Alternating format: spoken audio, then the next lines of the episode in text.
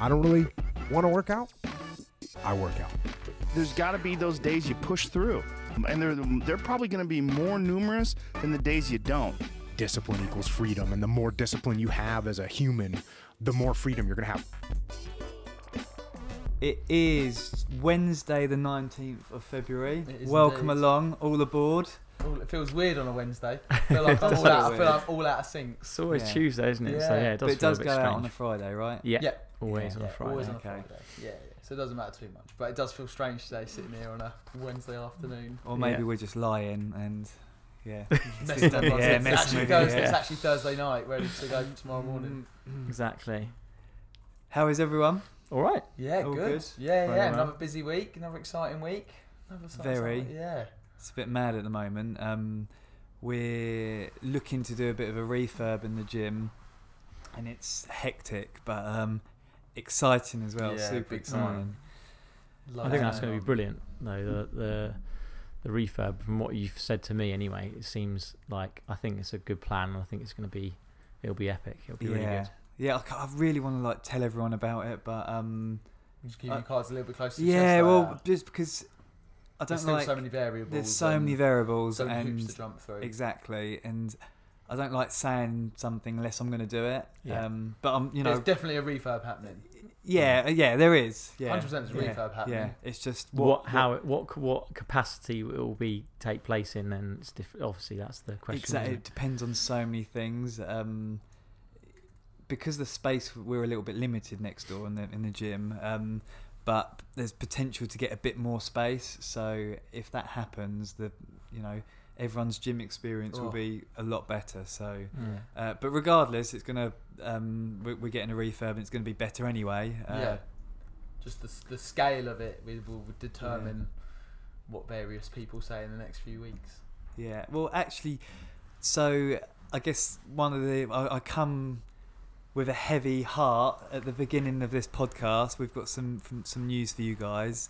Uh, the gentleman to my left, this is going to be his last podcast. It is. Uh, l- I know. So Lenny is um, leaving us. A lot of you will know that anyway, but um, It's official now. It's, on it's the official. podcast. It's on the Mm. Yeah. podcast. yeah. and- Once it's said on the podcast. That's Yes, it, that's then it. legit. Yeah. uh, so obviously we've known for a few weeks now. Um, Which is uh, why we've all been so miserable. Yeah, the last few exactly. So we yeah. apologise, but now you know, and you can now share our, our disappointment and our upset. What Yeah. are you going to do, Chris? Tell everyone. Apart from Um, break everyone's Yeah, exactly. Yeah, no, it's, it's, it's um, smooth voice that everyone tunes in. into. know, It's yeah, it is. Yeah. um, um, it's a physio role basically. So it's a more specialised physio role.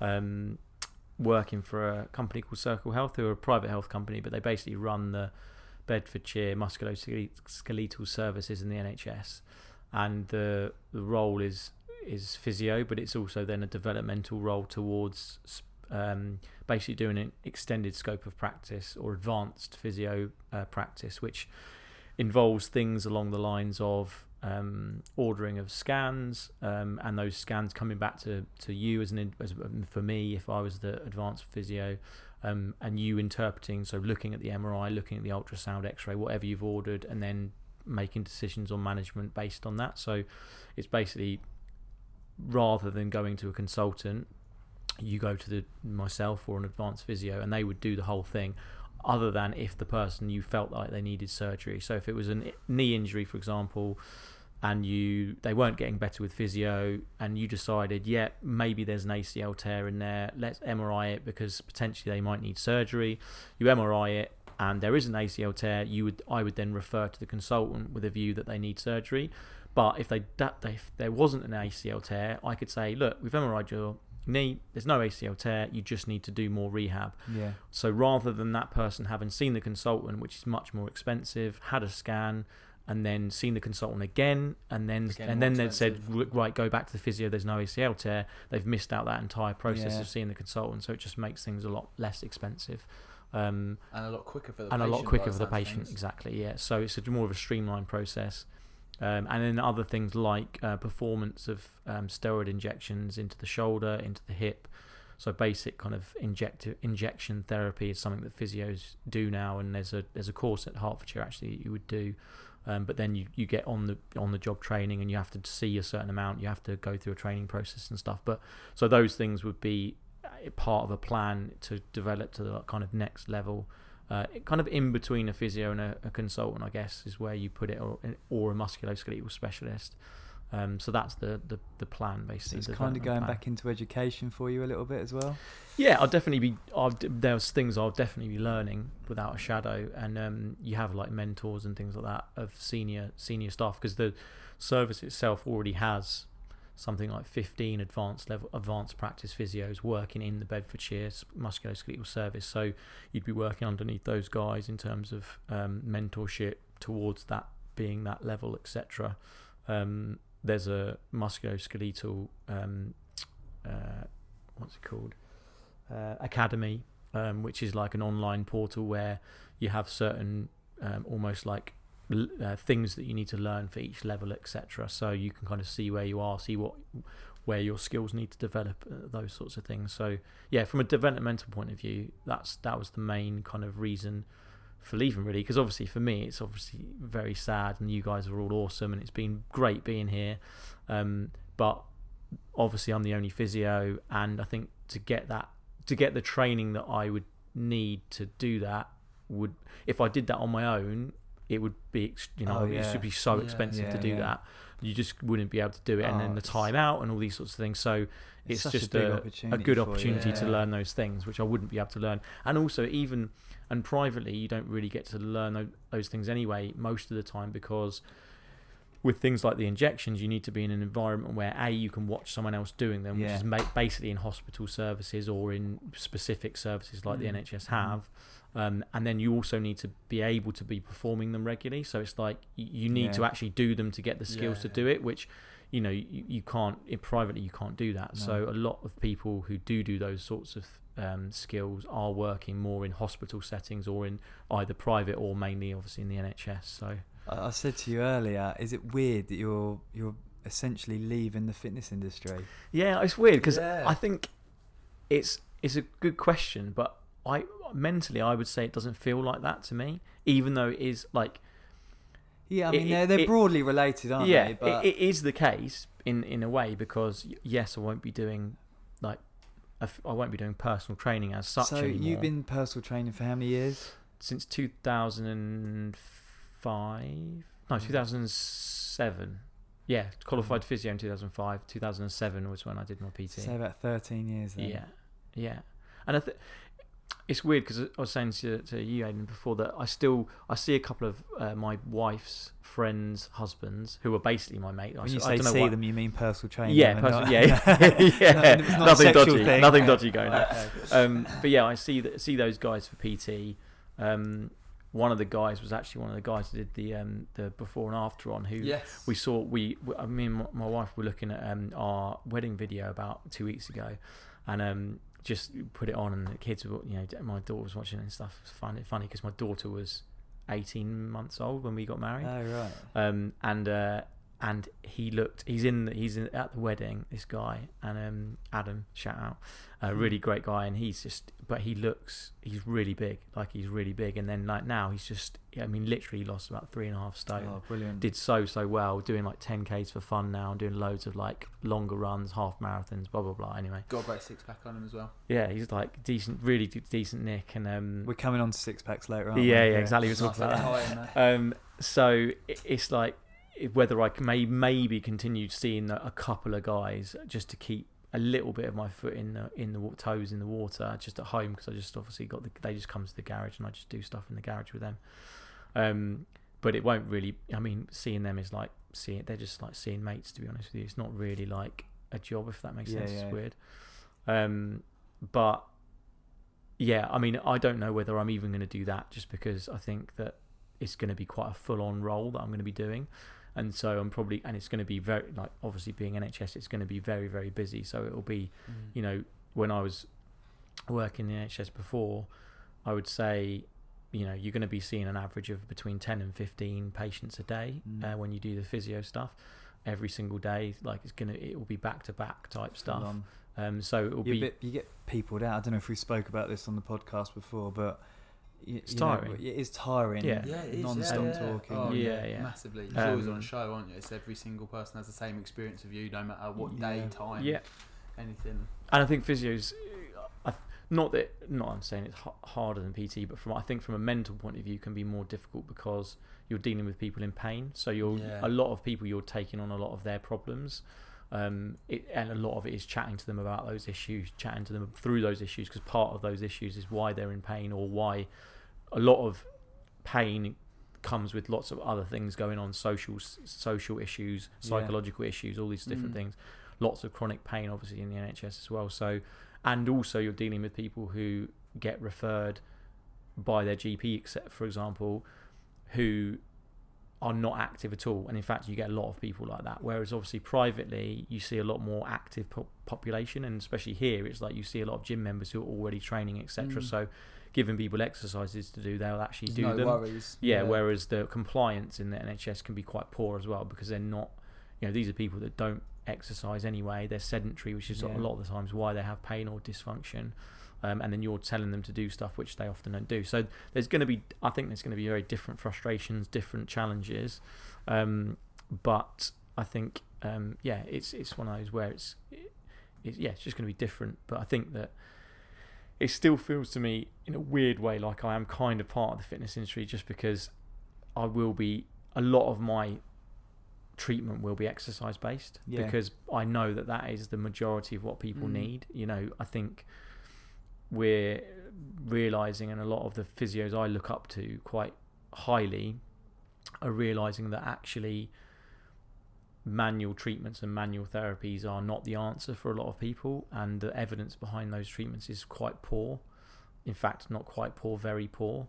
Um, and so that actually exercise and exercise strengthening and basically education about pain and education about lifestyle factors, etc., are probably the most important, or that they are the most important things that you can do for people over the long term. It's really interesting to say that. I listened to a, a podcast um, last weekend uh, with Joe DeFranco, and he had someone on. I forget his name, which is awful because he was amazing. He was talking about manual therapies. He was like a chiropractor and Mhm. all that sort of stuff. And he was talking about how manual therapies are, are great, but they but they just they normalize tissue. That's essentially what they're doing. Mhm. But then in order to then maintain that normalization, you then need to exercise and do stuff. Yeah. So he was saying like, you know, he they use the word like releasing the hip flex and stuff like that. It's not a thing. You don't ever Mhm. release. If you want me to release a muscle, I'll cut it off at one end and Yeah. there's there's released. Yeah. Like, but he said, but we normalize structures, and then one of the best things to do is then train that muscle now that it's been normalized, Yeah. and hope that it keeps that. That then becomes just how it moves and how you move off the back of that because you're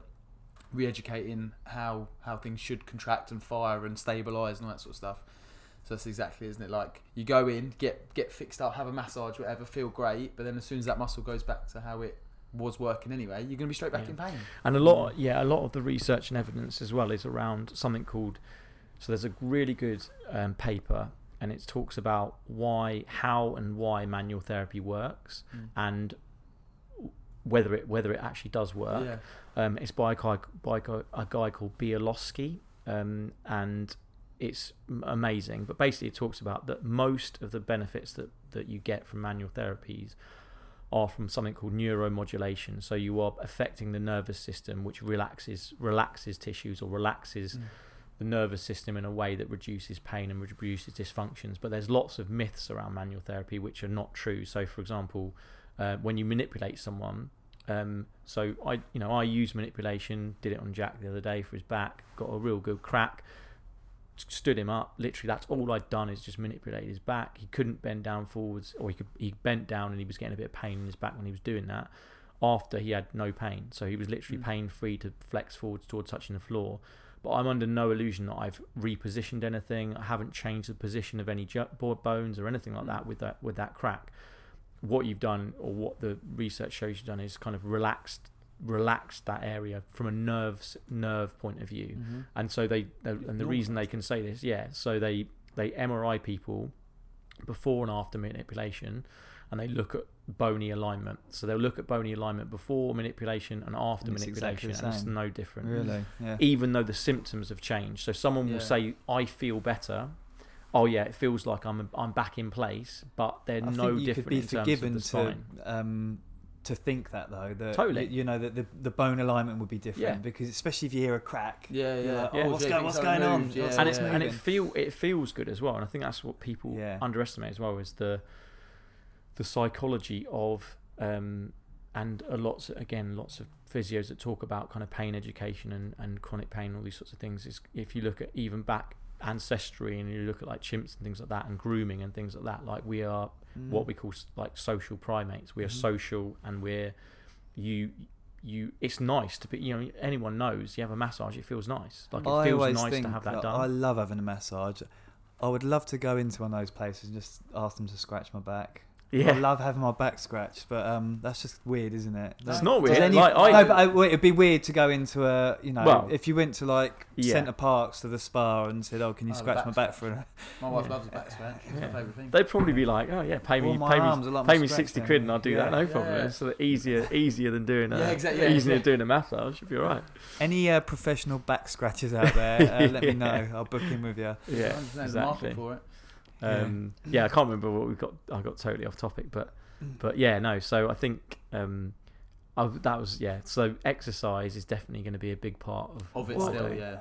And you're so interested in the, the fitness industry anyway. You know, Yeah. you- that's something you read about all the time. Yeah, and I'll still be training myself, Yeah. and like, you know, so it's not like, yeah, it's it's not as if I'm gonna um, not be involved in terms of reading stuff, looking at videos, doing all those sorts of things. Chris, when we were off air the other day, you said um, you would definitely come back on the podcast.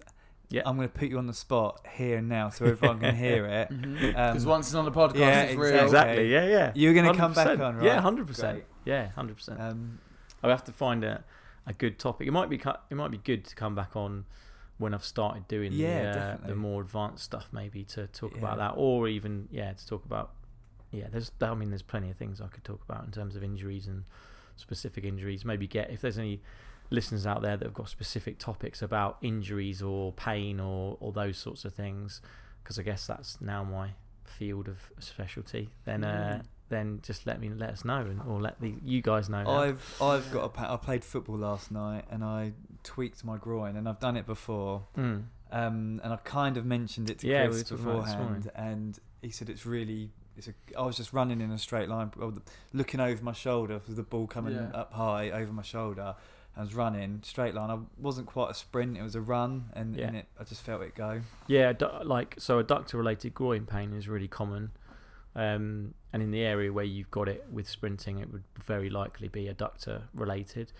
Um, and we were saying like, and this is the, it's, I think it's a good point with regards to how people are so black and white with in the fitness industry, and and how there's no, again, it's you know a lot of it's about kind of context and nuance. And I was talking to um, Neville about this earlier that the the more I think the more you learn, the more you realise that you don't. The more you know, the more you realise you don't know. Yeah. And also, the more I start saying it depends. Like I say, pretty much it depends to any single thing. Which is why when people say I've got back pain, what do I do? Well, it depends on where it is, Yeah. what's causing it, blah blah blah. It's like you need the context to Well, actually figure out what's going on. Whenever I listen to anyone on, like, see someone pop up on YouTube, if they're talking in certain terms about exercise and nutrition, half, I just don't believe them half the time No. because, like you say, it depends on so many things. Yeah. Um, so yeah, so, So, so yeah, but with so the, what um, and why I mentioned that was that um, you know the adductor machines in the gym, Yeah. like everyone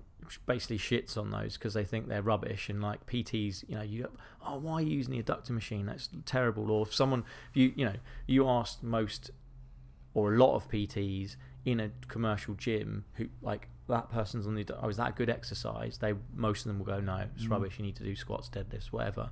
Actually, if you're rehabbing from an adductor groin strain, then doing loaded specific work on the adductors is a great way to start rehabbing it in a controlled manner where you're taking the Controlled adductor through controlled range of Mhm. motion going into um, you know an abducted position under some tension and load and then coming back in. So for those that aren't aware the adductor machines are those ones that you uh, you sit on and you basically push your thighs yeah, together. Open your legs, Open- your legs. yeah exactly yeah yeah yeah. Um, and uh, and yeah so they're they're good things to use. I think they're brilliant as well because Yeah. so many people like like build their glutes, they do loads of like lateral stuff and things like that, and actually, if muscles opposing each other aren't strong, if you if you never do any direct adductor work and all you Yeah. ever do is abduct, so work glutes, There's an stuff like that, imbalance. there's there's going to be a huge imbalance in your hips, and what does that then transfer down to? Into your knees, into your ankles, and that sort of stuff. And it could all just start by just doing a few, few of those, building up the strength there. And if you can hip thrust 100 kilos, but can't even shut your legs on one of them machines, Yeah. I, And I peop- just think that's and I think a lot, a lot of um, a lot of women in particular as well um, have a lot of problems with um, adductor weakness and low back pain. There's a Mhm. really big correlation, and it's something that I think people really don't train enough of. Like the Mm. glutes is this big thing, like you just said, Yeah, that people are, like, yeah. oh, train the glutes, train the glutes, train the glutes.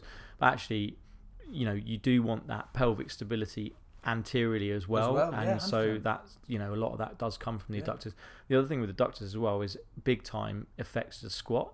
So if you you know we know that with a lot of things to to length to truly lengthen a muscle, eccentric kind of work like your Romanian deadlifts, Mhm. single leg Romanians for the hamstring actually increases sarcomeres, so it basically will lengthen tissue, whereas static stretches don't do Doesn't. that.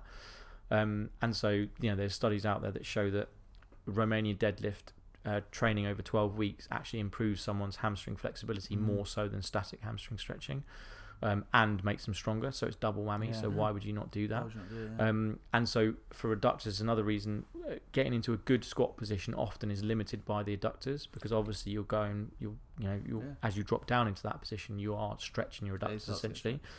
Um, and so strengthening the adductors in a way that lengthens as well can be massively helpful for squat positions. And people often find that by doing that, they'll actually really improve and help their squat. Yeah.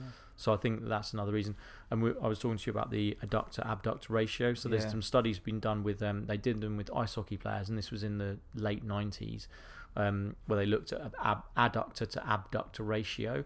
Um, and they found that if they had a poor ratio, ab- adductor ab- to abductor, they were more likely to get Injured. hip and groin related uh, pain basically Mm. um, and yes you you want to have abductor strength and generally a lot of people will be stronger in their a- adductors or adductors than their abductors but you still want to have strong adductors and Mm. actually like for example with yourself if you've had an injury to that area then definitely that's something you want to work on and also the adductors are very linked to hamstrings as well so Mm. you know i think yes, you want to strengthen glutes and hamstrings, but you also want to work on the adductors as well, doing things like your those simple things like side lunges, but doing side lunge slides. So where you're getting, Mm. if you're standing on, um, stand on in in you can do this at home. So stand on a biscuit tin uh, lid on a carpet, and then literally do a side lunge with that leg, and then draw it back in. Mhm. So it's that it's the out the outward bit where your legs going out would be the eccentric phase, and yeah. then you're getting your concentric on the way in, way in as well, and you're doing that in a in a sort of more functional position because you're in a standing type position. And then you've got the, you know, you people using the cables, so using those cables to Yeah. do that sort of thing, and then you can stand further and further away, so you get a bigger eccentric component of that uh, that movement basically. Um, so there's loads of ways you can train the adductors, but yeah, it would be something that I would definitely um, work on if it's. And it sounds to me like you've had an adductor strain, Yeah, happened. and again, a lot, a lot of, um, you know, a lot of that is is strengthening, is specific strengthening for it, and adding that into your leg program, so you're not just doing your squats and your, you know, whatever else it might Yeah. be. Um, just like you would do for, for glutes, etc. You know, you do hip like Nick was saying, you do hip thrusts and you do all these other exercises, but you know, and I think the bi- best way you can do that is do a few of your big lifts to start with, and then just throw in not obviously when you're in an injured state, but if you're in you know it's normal training, do your squats, do your deadlifts at the start of the session, and then do a circuit at the end of the session where you just add in all your assistance lifts, and those assistance ones being specific to you. And if you had an adductor strain, do that. So a bit of adductor stuff, a bit of abductor strain, uh, strength training. No reason why you can't do some hip flexor strength training as well. Because Honestly, I've of people don't added hip flexor strength training into my Yeah. program, and I feel I feel so much better. Yeah. Really? Yeah, literally cable pull-ins. I lie on my lie on, lie on the floor, cable machine machine at the bottom of my feet. Get like an ankle, like one of them ankle straps, wrap it around my foot, and then literally just lie, pull my knee in, and really try and Oh, flex right, my yeah. hip flexor as hard as I can. Yeah. Um, and just pull in, and then again just go oh, from I feel there. like it would cramp almost. Yeah, Do you know oh, what yeah, I mean? mate. I literally could barely even move like the, the first the first run on the thingy to begin with, and just Yeah. gradually build up. And again, Copenhagen planks. I love Yes. Copenhagen planks for ad, adductors, Adductors, yeah, where you basically you do a side plank, but rather than having your feet or knees on the floor, you squash your knees round a bench, so our flat bench. Mhm. So you're raised up, squeeze from there, and then drop the bottom leg down, and then eventually go to straight. And You could do that on the. TRX as well. Yes. So if the bit- best way is on the TRX, if you get with a TRX, if you get um, you just need something to, to protect your ankle because it hurts and it's a bit awkward. But you get like a cushion or whatever and you put it or a towel, rolled up towel, put it through. Put it through, So you're yeah. essentially on your side in a side plank position, but the inside of your foot is supported by the Yeah. TRX. So if you're on your left hand side, your right foot would be sh- right leg would be straight, foot into the TRX on the inside part, so Yeah. that adductor is holding you It's up there you down. and then the other Okay. the other leg goes from the side plank position up to meet it. So as Yeah. it comes up to meet it, you're putting all of your body Yeah, weight yeah. through the inside of that leg. So that's the one they've done with. That's the the kind of um, research they've done with that exercise particularly is amazing for adductor related pain. Um, same thing as like Nordics for hamstrings. Like yeah, probably the best exercise you can do for hamstring um, pain is Nordics. They're the, they're brutally hard. Yeah. So it's obviously something that rehab wise you wouldn't want to do straight away, No. but that's the one you want to do as a prehab drill, or if you've had numerous Yeah. hamstring injuries, that's the one that you would want to do. Can we put uh, some photos on Instagram or yeah, yeah, absolutely. these exercises? Yeah. Just for me more than anyone else. Yeah, yeah, yeah. Um, great. Oh, thanks very much, Yeah. Chris. Yeah, you can go now. You can piss off to. um, that's great. What else has been going on? Then? Uh, you want to talk about VAR, didn't you? Oh yeah. Uh, what guys? What is your opinion? I know we always come back to football a little bit, but um, no, I spoke to Paul about that this morning. She was like, because I said we've got we've got a special guest coming on, which we'll come to, and she was like, "Oh, you you do you do love football, don't Yeah. you? It always comes back to football." yeah. So, yeah, but Why here we not? are again, VAR Sorry, again. yeah. What do you think? Um, I think it's inevitable that technology is going to be involved, and I think now it's involved, you can't take it away. But I, what I think is that it should be there for cut and dry type decisions. So goal line technology, obviously, I really like it for. Yeah. Uh, I like it for offsides. I think offside should be as simple. Basically, if you're in front, then it's offside. Simple as that. I saw something, um, and I'd previously thought this. Um, uh, Arsene Wenger was saying it. If any part of your body, Yeah. of the attacker's body, is onside, um, or overlapping the defender's body, Yeah. they would be deemed to be onside as a new rule. They'd bring in a new rule to say that that could potentially happen. So, say, say if I'm running towards the goal and I'm sprinting, my left foot's behind me, and your right foot's in front of you, but you know I'm a meter or so ahead of you, Mm. I would still be onside because We're in we're, line. we're in some line. We're over overlapping. My left foot. So I, I, I just think I just think I don't I personally don't li- like that. The, because- re- the, uh, the reason why I like that is because there's been so many occasions just recently where people have been offside by like it still two doesn't, inches. It doesn't matter. They're offside. Offside, offside. It's Offside. yeah, I know, but it's it's If you've um, got like if you've Martin got a scoring, said the other day. if you've got a scoring part of your body, Hmm. or a, bo- a body part that you are allowed to score with, that is in front of the defender, then you're offside. Yeah, I I know. uh, Yeah, the the thing Martin Tyler said the other day that the reason why we all watch football is to see goals, and there's been so many occasions just recently where, and and I, I totally get, get it, and I'm Yeah. for VAR, and it's great that that it's making it um. You know, it's a clear cut. If someone's toes offside, they're offside, and I Yeah. totally agree with that at the moment. But I do like the idea of them changing the rules a little bit to favour the attacker to see some more goals. Yeah, I, So I that's think that's the sort of I- rationale behind yeah, it. and I think that's a that's a decent argument, and I can see the argument of because they I think they do that in I can't remember what other sport it is, but they it's like a favoured thing where oh, I can't remember now, but yeah, I'm sure there's another sport that does a similar thing where it favours the attacking. well, they used to say that in football, you know, give the, the striker the benefit of the doubt, Mm. sort of thing. But obviously, VAR's great because it says, you know, it's black or white, isn't it? They're either Yeah. onside or they're offside. But um, it's taken away so many goals that were so close to being a goal, Yeah. which is kind of not. It's not ruining the game, but we all want to see goals. That's what makes football exciting. So, So why does it work in rugby and not in football? what the VAR? Yeah, it's brilliant in rugby. It doesn't it doesn't really hold the game up. They just say, "Is there any reason why I shouldn't allow this try?" It goes Yeah. off to the. It's is just quicker, isn't it? TMO. Yeah. They're literally Yeah. like they watch a couple of angles. Yes, yes, no, yeah, perfect, go, and then everyone's Uh, like, "Yeah." I, I was talking Yeah. to someone the other It's day, true. and they were talking about um, being in the stadium for the fans and stuff, and it's, you know, they just see it flash up on the big screens, and they're not really, it's not explained to them what's going on, Mm, or just a VR. yeah, well, I think I think yeah, I think that's that's more the like communication element of it as well because it again like in cricket it, it seems to work quite Yeah, well doesn't it? Yeah. like Hawkeye and all that sort of stuff Yeah.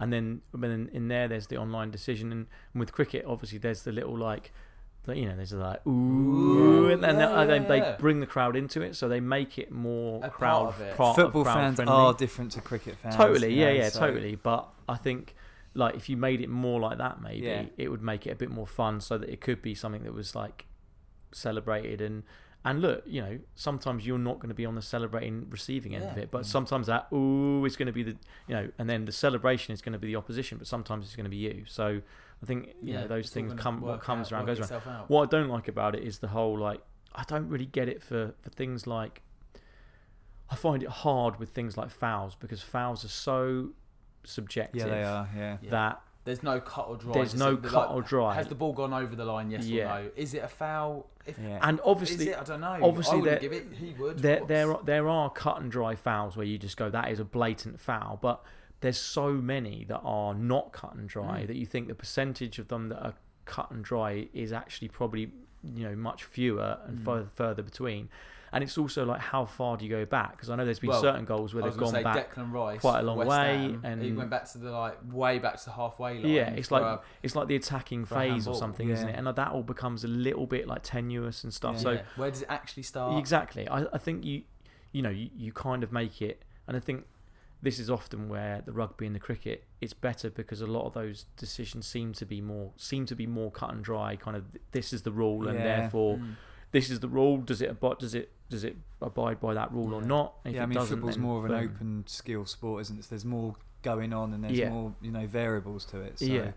one But- thing that always annoys me is the whole handball thing, Yeah. especially in the area. And I, I wonder if they should say, If it hits your hand, it's, it's a handball. well, or if Done. it hits your hand, if it's a, I don't know, it's so hard to judge if it's deliberate or not. That's what you um, should just say. I think you should say if it hits your hand, it's it. yeah, or, yeah, or if it's deliberate, it's a penalty. If it's not, it's an indirect free kick in the box, something like that. Just to so you can say, if it does hit the arm, then this is what's going to It's so- happen. it- like because again, though, it's it's like- subjective yeah. to the, the referee. It's so hard. Well, he's And kind as, of as an opposing fan, if the if they handle it, I'd be like, of course it's of course it's intentional. Yeah, it's hard. It's Wouldn't hard though, isn't it? Because I what I, I I wouldn't.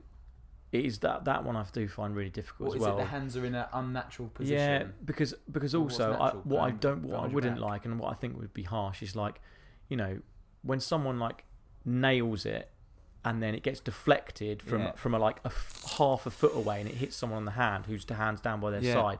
There's literally nothing you can do about that. And it's Indirect meant to be about then. like yeah potentially like I'd be open to to that sort of thing as a rule, but I think to, to give a penalty for that, Yeah, I just think harsh. it's very harsh. But That's the rule. But then you- that's but the then you could you say- the same for everyone. Exactly, it's and you could say that's going to make more goals, and it's going to Yeah. make it if it does hit your hand. Um, yeah. Yeah. I guess then do you then start trying to kick the ball at opponents' Yeah, hands. yeah. Oh, yeah, But then yeah. that's- you know, that'd you know There you that's go, it's yeah, part of the that's game. part of the game. Yeah, yeah, exactly. Yeah. Smashing it at people. Yeah, yeah, yeah, yeah. Just chip it up into their Yeah. hand. It would certainly now make- be amazing. it would make people like the hands Yeah. behind their back the whole time. But Oh, like, yeah. yeah. But I think, I think, you know, I think that technology I think ten- here. It's here. Technology is here to it's stay, isn't thing, it? And it I, is. I think for me, it's it's kind of there's always going to be contention, and there's always going to be different opinions, and you know, Mm. I'm sure there's you know, there's going to be for every different person, there's going to be a slightly different opinion. But I think that you you can't just think, oh, everything was done like this before, so we'll just keep everything the same. yeah, like yeah. you need to evolve Yeah, and move on. and- football's uh, guilty of being a bit arrogant, actually, like in Yeah. the past, and that it's you like you say, it's got to evolve and move with the times, and um, yeah, I think it's a good thing. And you know, I Mm, think it, definitely. it'll be interesting to see at the end of the season, or you know, after a few seasons, Like how many? how many decisions, yeah. Yeah. how many how many correct decisions Do you are being what? made You just go versus back to the Champions League last year. How mad was that? Like you think United getting that last minute Penalty penalty, that Rashford PSG, scored, yeah. and then when it was City Liverpool in the other one, and Sterling, Sterling, scored, and then it didn't get. And you know all of those things. There was more as well, not just the English clubs, but how many things got turned on VAR, and they did a thing on BBC of like if VAR hadn't been in place. What would it have been? And literally, the semi-finals were different, and the final was different, and all that sort of stuff. And you just think, God, that's mad, isn't it? You just Yeah. But Right. then, no idea. but then it's, but then you sort of think it shouldn't, in a way, if VAR overturned, you know, ten decisions a game, but they were all the correct decision, then that should yeah, be that's, fine. that is that is fine. That's the whole Uh, point, uh, isn't and it? And that's Like- the argument to say, well, let's change some of the rules to because Yeah. you don't want a, you know every game to be a nil-nil draw because it's hitting someone's arm or you know and disallowing goals left, right, and centre. yeah. Um, right, let's let's move on from that. That will come back on again, I'm sure. I it's, in- Um, no, uh, it's interesting. You know what? You imagine if like England got into the Euros final or something, and a big decision went against us. Oh my God, Everyone hate VAR. you'd, hate- you'd hate it, wouldn't Yeah. you? But That's why I Anyway. think it's got to be cut and dry in a way. Just last thing I'll say, but because because you know, otherwise what you end up happening is just as contentious decisions with VAR that you had than you had before without VAR, and then and then I almost do think you might as well not have it because yeah, it, I'd almost rather have. at I'd least almost it's down to the referee then just to make a Yeah. split decision. Yeah. Um, Yeah. split- so I kind of I, I do kind of agree with that side of the, you know people when people they make that argument and stuff I kind of agree when too much of it is left to subjectivity it becomes like well it's not really any different to where the way it was before it's still a subjective view Yeah. of one referee over you know over another and when they're when they're potentially saying different things even in the slow motion they're saying Yeah. different things you start to think well actually that's just no no better than it was before but yet you've got all this waiting, etc. So I sort of feel like that's why I go back to, you know, I almost feel like goal line technology and then offsides is the only two things I, Mm. I in my mind that I would probably say that I I think is a good thing to have. And then it's just a question of the, the ruling of exactly what is offside. But once that ruling's made, you just stick to that ruling. Yeah. So you're either mm-hmm. offside or you're not offside. Simple as that. And I would have it as as little as little subjectivity as you can. Yeah, as little as possible. Yeah. Because then you, you know you Keep it can't simple, argue with that. And that's like you say with the other sports, or maybe Yeah. it's cricket, rugby, or, or Yeah. even tennis with the, the Hawkeye thing. You Yeah. know, there's a line. Did the ball go across it or not? And it's it's much easier to judge, isn't it? yeah. Cool. Right, guys, how'd you get a six pack? Right. I don't let's ask Lenny. And what was his name? Chris. Adam. Adam. That was it. Adam. Oh, yeah. so your mate, yeah. yeah. exactly. Yeah. Yeah. Um, yeah. yeah, I mean, like, because It's we something were, everybody asks. we were I talk- want to get a six pack. yeah, we were How talking earlier about like the whole because I think it goes it goes one of two ways, doesn't it? People, the biggest thing in the fitness industry in the last few years that I've seen is um, the old uh, we were talking about it earlier the um, abs made in the kitchen Yes. uh, mantra, which is true to a very large degree. Like I think it probably it's equal measures. Yeah. I, th- I think. But it's not yeah. everything. no Yeah. no. No. It's So fir- abs made in the gym and the kitchen. my my Yeah. question is, made in the gym, revealed in the kitchen. Yeah, there you go. Like, nice. There's a very lady. good. There's a lady nugget. There you go. for You can ya. drop that. Yeah. You should have just said that as the Just- last yeah. thing you Right, Do you said. want to drop a mic? I just like to just do some little footsteps down the stairs. Can everyone get a six pack? No. Why? So, well, it's my understanding that you've got your abdominal wall, Yeah. so in front, so it's like a sheet of muscle, and however many strips of fascia run across that horizontally determine what your abs look like. Mm-hmm. Not everybody has enough fascia to have six abs. Some people have more strips, that's why some people have an eight pack. It's no different, it's just where their fascial lines run across the abdominal muscle determines what could potentially be shown. Yeah. That's mean- that's my understanding. I don't know if that's Yeah. correct from an anatomical Yeah, I mean, position. genetically, you're gonna you're gonna have people. Yeah, you're gonna have essentially like Yeah. Your rectus abdominis Yeah. muscle, which is what your which is what the six pack is essentially. What people talk about that is gonna is different people are gonna have different looking looking rectus and abdominis muscle. Just like, like people will have different looking biceps. You know, some people will have those Popeye type biceps. Some people will have longer Long, limbs and have those yeah. long thin bi You know, not thin biceps. But you know what I mean. not It's not that same. peak. Not as Yeah. much of a peak. So genetically, you're gonna be. It's gonna be different. for when we different look people. at genetics and it- it's very uncommon to have, for someone to have completely symmetrical abs, isn't it? yeah. That's what I was just saying. Yeah, and again, that's where then fascial lines run across. Yeah. and that's why some people have like wonky looking abs where they don't, they're not mirrored side by side and different shapes and different. It's sizes incredible and- how different they, it, it Yeah. can look, Yeah. though, isn't it? It's Yeah. amazing. Do you know what's interesting though? Is also uh, just going back a, bit- a little bit. Is that why do people want a six pack? What's so? What's, What's so so because it is about such a It's a status symbol. it's such a thing, isn't it? But Do you know what it is is? it? It's because you can't buy one. Mm. Like the s- Yeah. abs, well, you can actually. You can get some surgery done, but yeah, yeah, it that's looks true. um, horrible. it looks yeah. But it's a s- it's a symbol of like whether it's determination, commitment. Da, da, da, da. You can't fake it. That's a fair. That's a really fair comment, actually. If you think usually if you've got one, you've probably earned it. Yeah. Do you think as well that like Oh, there is Well, that what- other so- angle of it'd it, be- isn't there? so There's was- that real bad one what- about ski- abs on a skinny guy don't count. Just like Say it'd it. Go on, say I'm it. Say say it. I can't say Come it. on. the- I almost feel I like can't it's be it. very difficult to have a six pack or to have a you know let's just call it visible ab- abs Yeah. whether that's six eight four Yeah, whatever Whatever. Yeah. it's very difficult to have visible abs and not be in good shape because basically Yeah, in order to have abs you've got to have a low body fat percentage and you've had to train because then your abs are, Are big enough to are big enough to, to be predominant in terms Yeah. of the Yeah. fact that you can see them through the skin. exactly and if you've done that I mean no no one only trains their abs you're going to train everything I so used to.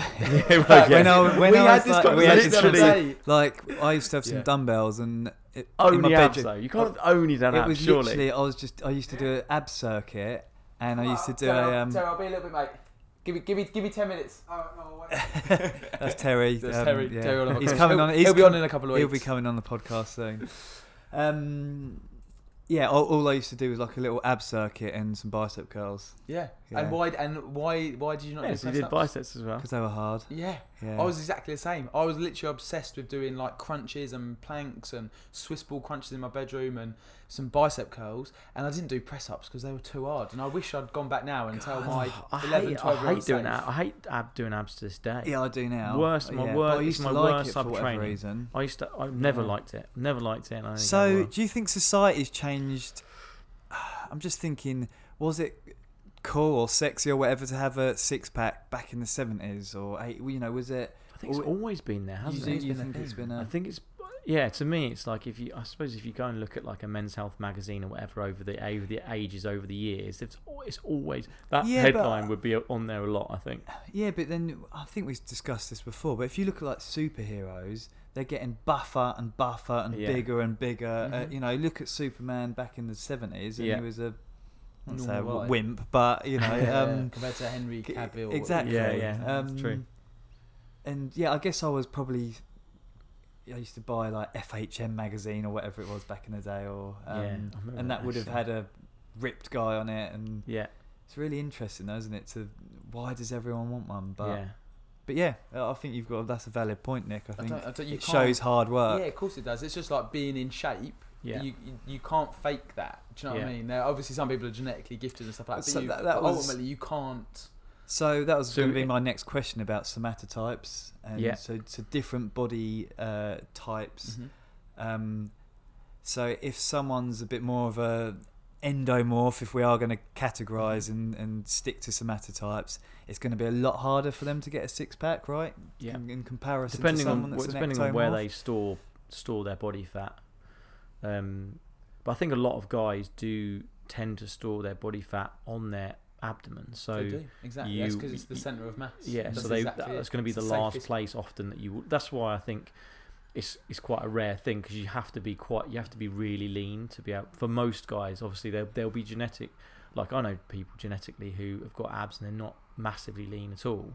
Um, but then I think so. There's people that will be lean generally, or they'll have abs at a much higher body fat percentage than someone else. But I think a lot of guys probably do store more of their fat abdominally Well, and therefore struggle they to, do, yeah, to 'cause look at that. The reason the reason for that is because generally guys put weight on on their belly first, so they're wider shoulders, narrower waist, so their centre of mass is in their belly. So Mm. as a evolutionary thing, it's the safest place to put it, rather than if you've got to run away from a saber-toothed tiger. If you store all your fat in your hands and your ankles, you're going to be slow as anything to run away. So it goes on your belly first, and that's why generally women who are wider hips, narrower shoulders, their centre of mass is a little bit lower, and that's generally why women tend to store fat around their bum and around their thighs. 'cause Their centre of mass is a little bit lower. If you think about the people that you see who carry body fat as a man, generally speaking, they've got a belly Mm. and Yeah. and normal looking legs, and generally ladies who who are carrying some body fat,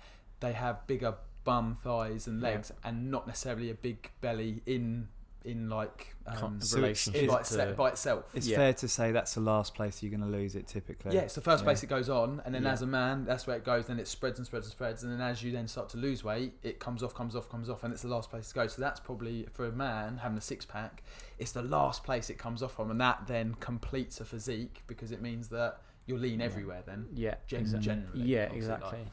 And that's the thing. I think a lot, a lot of people who are listening to this who are thinking about, you know, they want to get a six pack. It's like you have to ask yourself the question whether you want to actually give up what it was going to take to get you that, because Mm. a lot of people are going to have to get really lean to do Mhm. that, and in order to do that, you are going to have to be good.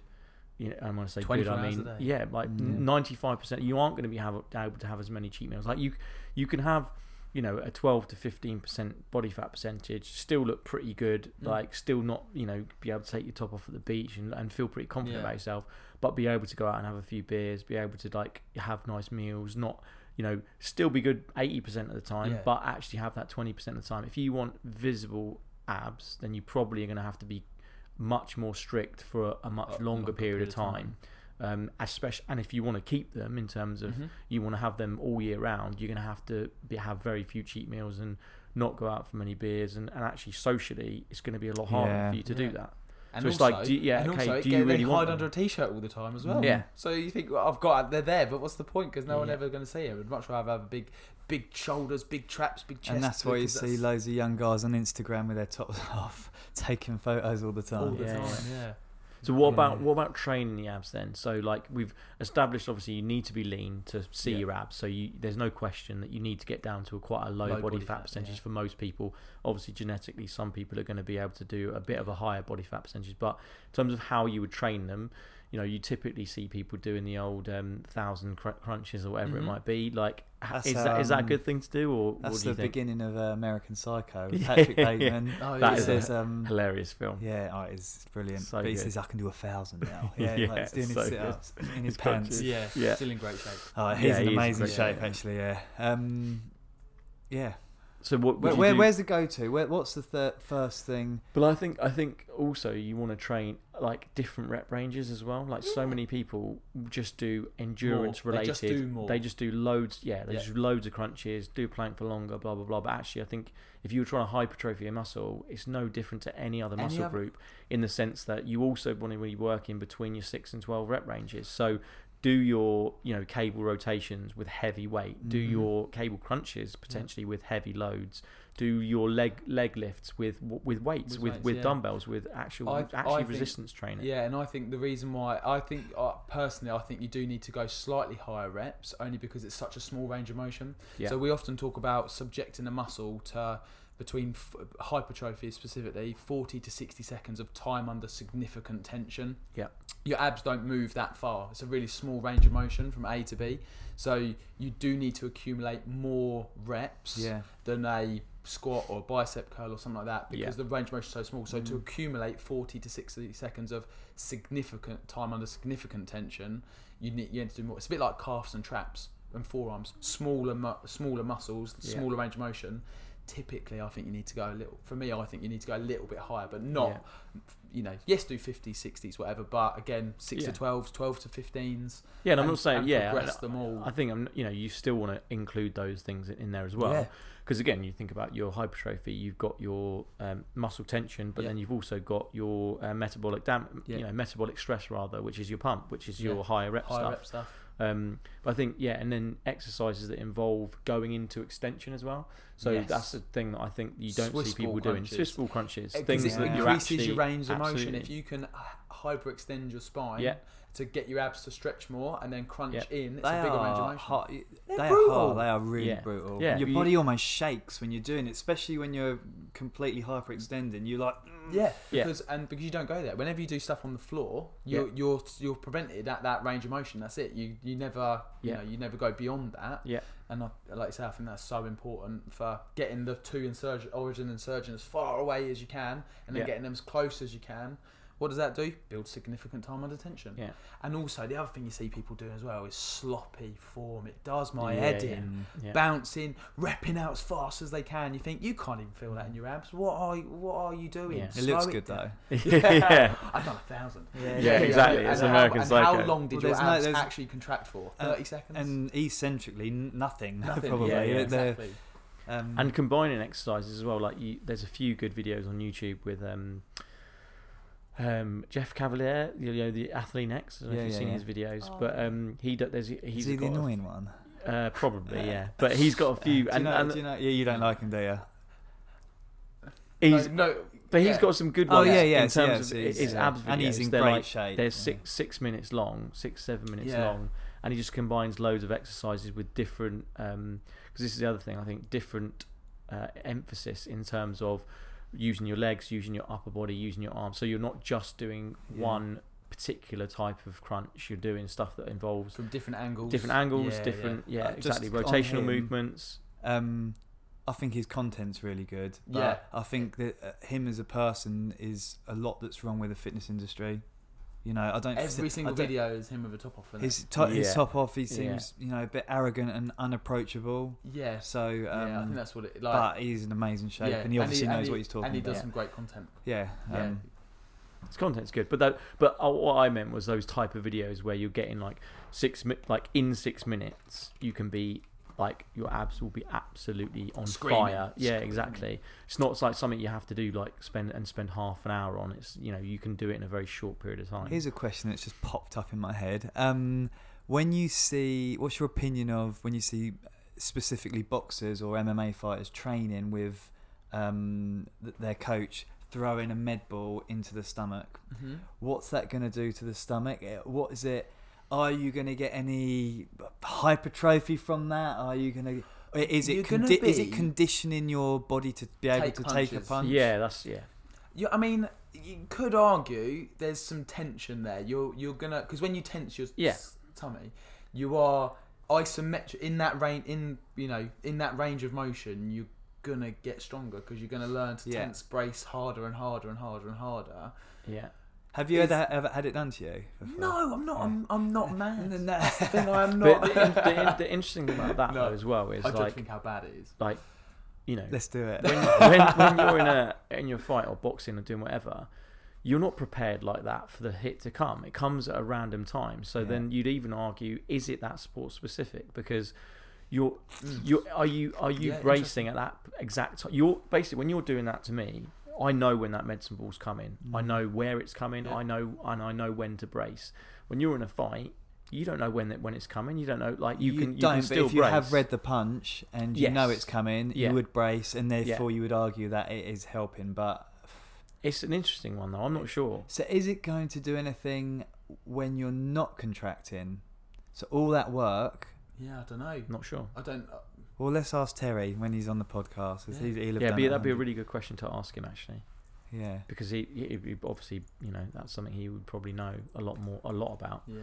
But because I think that my instinct, my gut feeling would be what you said, which is just that you're exposing the body to contact. So the so that's going to be a good thing when you then are contacted. But I mean, I, that's a, a bit like saying, if you go and punch me a hundred times in the head, like, am I going to be more? exactly, Uh, that's what, exactly because uh, because then the argument is well maybe you're actually breaking that Yeah. person down in that way that would injure them more. Like maybe you should just get you that should just happen in sparring naturally, right? Rather than rather than trying to yeah, and just train just train your abs to be strong generally, Yeah. like with your strength and conditioning stuff, Yeah, and then just do it all sport specific. So that's and that, what's your take then on obviously you see loads of people doing crunches, Russian twists, bicycle crunches, all those things, it's all deep flexion based. yeah, Where what's your take on things where you work anti-rotation, Yeah, I like it. anti-extension, and anti-flexion? Yeah.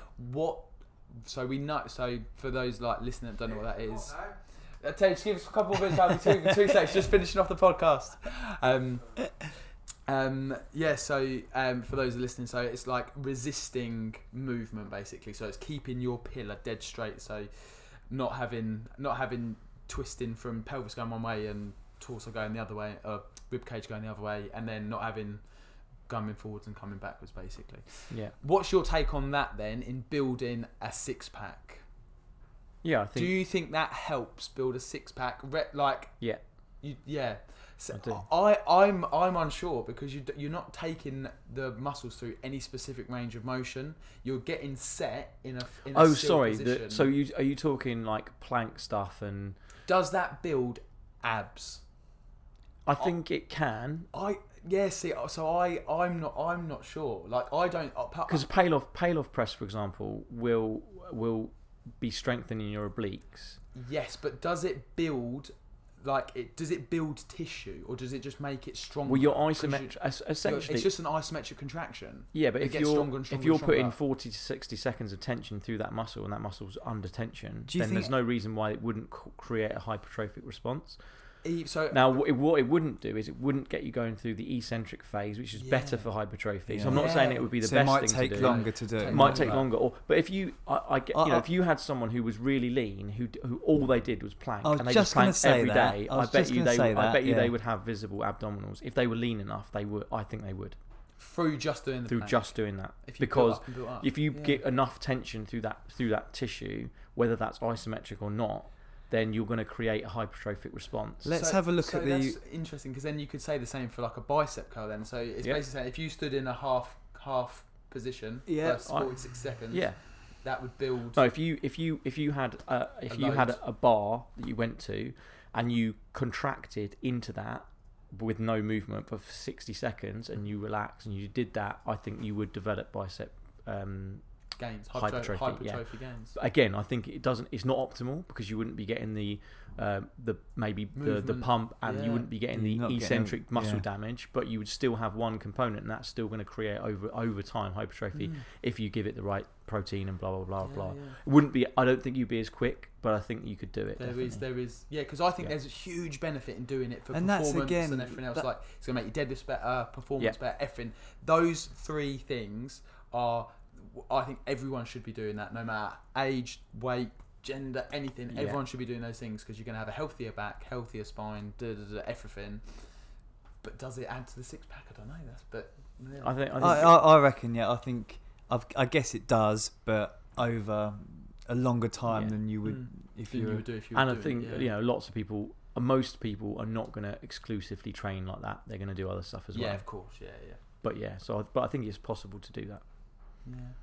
Well, I Cool. think this. Um, that Leave it we- there. I think we'll leave it there. We kind of answered the question, but we can go Yeah, on to no, a bit well, more. Yeah. we've done, we've Yeah, done it. yeah. In, we've Yeah, done yeah. it in, in a roundabout way. What was Yeah, it, yeah. Lenny? Can you drop your drop your nugget, your absolute nugget? What was it? The I can't. I can't even remember are it now. Made in the gym. Made in the gym and revealed in the kitchen. Oh my god, Boom. that's unbelievable. Mike, that's just drop a mic. That's right. Yeah, I'll Done. leave that. That's, I quite. I quite like going out my last my last bit on the podcast. Until next time. Until, I come back. time. Until I come back. So it's been an absolute pleasure has, to. Um, I feel a little bit teary, honestly. I do like Yeah, to to get to know you and. You know, I've been in this industry for God, I don't know, fourteen or fifteen years or something, and um, you're one of the most knowledgeable people I've ever met, and just Yeah. so interesting and just a good guy as well. So, um, Thanks, mate. Yeah. Well, no, I it's think We've, we've all said it's been an absolute. It's been a privilege and honour to call you a colleague, and it's been even better to, for you to have become our friend amongst it Yeah, as well. and I so hope, that's like, even more important to you know, us. And And and it's been amazing being here, and all you guys have been so so good to me and stuff. So thank you for the opportunity of being here, and hopefully I'll be back and doing some other stuff, whether that's podcasts, and I'll be around the gym, and you know I'll be around. I'm yeah, sure. Good. Thank Cool. you so Yeah, much, thanks mate. for I, just yeah. want to. Um, unfortunately, we wanted to end with that as the last word, but next week's podcast we've got a guest coming on, um, which is pretty cool. So, a young man named Richard. He's actually Arsenal's uh, nutritionist, which is which is pretty pretty cool. So, if anyone's got any specific questions they'd like to ask, obviously email in. Yeah, or, so Lizzie sent over her supplements, all the supplements. Oh, yeah, we've got a good So we're old- gonna def- we've got the biggest expert we know coming in to help us answer those questions. And maybe I'll, I'll, ya. s- I'll send in a question. for yeah, next oh, yeah, yeah, yeah. yeah, Chris, I'll, I'll got send it. I'll email. I'll email it to you. I'll Yeah, send it. I'll send it. in. I'll send it. Um, Amazing. Cool. Yeah, so again, Chris, like, Thank you. thank you. No problem Um, at all. This isn't goodbye. This No. is um, good luck with like your new Yeah. your venture. Thank you very much. Yeah, Cool. And we'll see you soon. soon. Yeah. See you later, guys. For now. See you guys. See ya.